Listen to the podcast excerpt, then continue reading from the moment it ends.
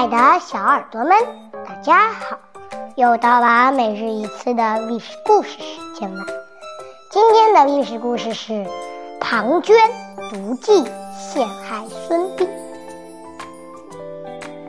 战国时代，阳城附近有处地方，山谷僻静幽深恐怖，不像是人住的，因此被人们称为鬼谷。山里面住了个隐士，学问很好，人称为鬼谷子。他收了几个门徒，都是当时大大有名的人物，例如孙膑、庞涓都是鬼谷子的门徒。孙膑是齐国人，他的祖父是孙武，著有《孙子兵法》，是中国伟大的军事家。孙膑才气高，很得老师鬼谷子的欢喜。他有一个同学庞涓，魏国人，两人很要好，并且拜了把兄弟。三年学成后，魏惠王马上召庞涓回国做官。孙膑送庞涓下山时，庞涓庞涓一直说：“将来有机会，我一定向魏王王推荐你。”其实庞涓向来嫉妒孙膑的才华，怎么会帮他呢？但鬼谷子的一个朋友却向魏惠王大力推荐孙膑，魏王就用四马高车、黄金白璧恭敬地迎孙膑下山，准备请他担任副军师。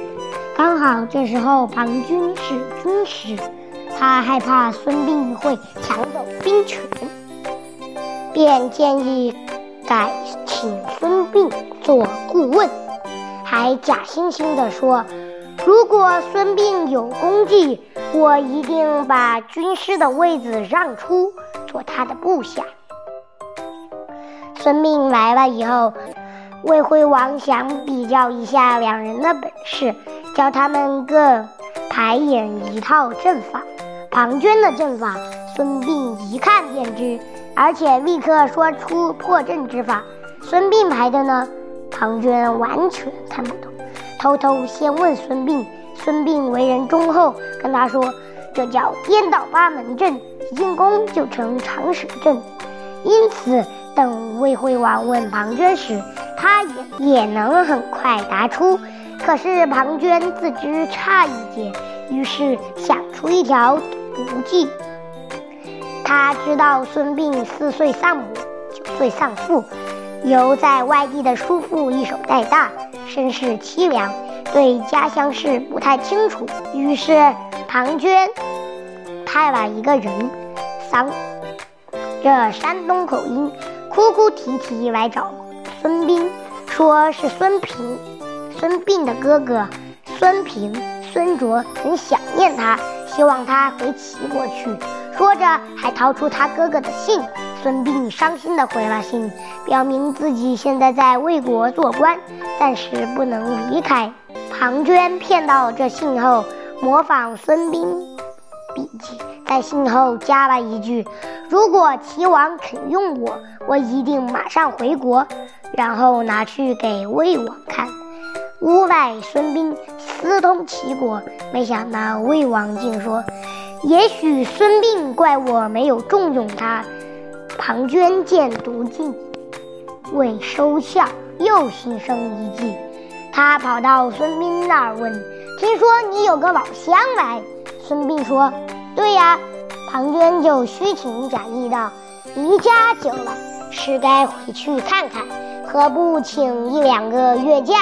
孙膑坦白说出担心魏王误会，庞涓忙拍胸脯：“有我呀，你放心吧。”第二天，孙膑果然上了一个请假的报告，魏王看了大怒，认为孙膑私通齐国，立刻发到军师处分，打入大牢。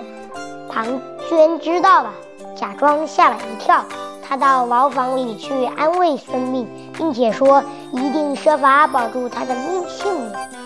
孙膑对庞涓的义气真是感激万分。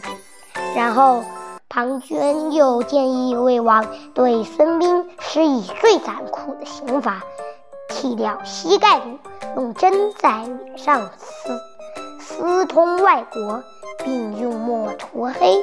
从此，可怜的孙膑只有盘着腿坐，不能行动。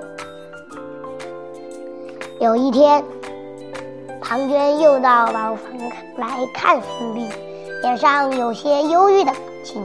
孙膑发现了，便问庞涓道：“你有什么心事？”庞涓叹了一口气：“你比我晚下山，所以你在老师那儿学到的东西比我多。我真想再回山上去，只可惜我这儿离不开。何况若是我离开了，谁来保护你呢？”孙膑听了庞涓的话，立刻接口道：“我知道你离不开这儿，你也许用不着再回山上去。我可以把老师传授给我的兵法写出来给你。”庞涓大喜，但是表面上却装出一副谦辞的样子：“那怎么好意思让你这么辛苦？”孙膑握着庞涓的手，诚挚地说：“你救了我的命，对我实在太好了，这就算是我报你的恩吧。”从此以后，孙膑除了睡觉，便整日埋首写作，把鬼谷子传给他的兵法仔仔细细写了出来。孙膑认真的态度影响了看守他的牢头。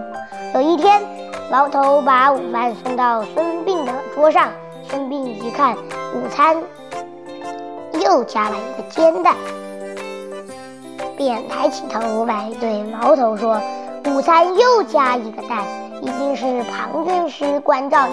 庞军师对我真好。”“真好？”牢头的声音有些颤抖。“我劝你最好别吃。”“为什么别吃？”孙膑感到奇怪，因为牢头似乎在犹豫，最后终于下了决定，蹲下身子，伏在孙膑耳边悄悄说：“庞军师是要养养足精神，赶快把兵法写完，等你写完兵法的那一天，就把你毒死。”“真的吗？”像是晴天霹雳，孙膑几乎昏倒。“我用不着骗你。”牢头说：“我是看你拼命为庞涓写兵法，而庞涓却想要害死你，我实在看不过去，所以才告诉你，千万别做傻事了。”孙膑整个人呆住了，他对兵法十分熟悉，但对人则了解太少，所以把庞涓当作了好人。可是现在该怎么办呢？忽然，他想起下山之前，老师鬼谷子交给他一个小布袋，嘱咐他在最危险的时候才能打开。孙膑想，现在应该是最危险的时候了，于是匆忙打开贴身收藏的小布袋，只见里面有一块黄圈，上面写着“假装发疯”四个字。当天晚餐时，孙膑就开始发疯了，把筷子盆子扔在地上，把洗过的竹片放在火上烧，口中含糊的骂个没完。牢头吓死了，慌慌忙忙扯来庞涓。庞涓一看孙膑满脸鼻涕口水，一下伏地哈哈大笑，忽然又放声大哭，又抱着庞涓哭喊道：“鬼谷老师，鬼谷老师，真像神志不清的样子。”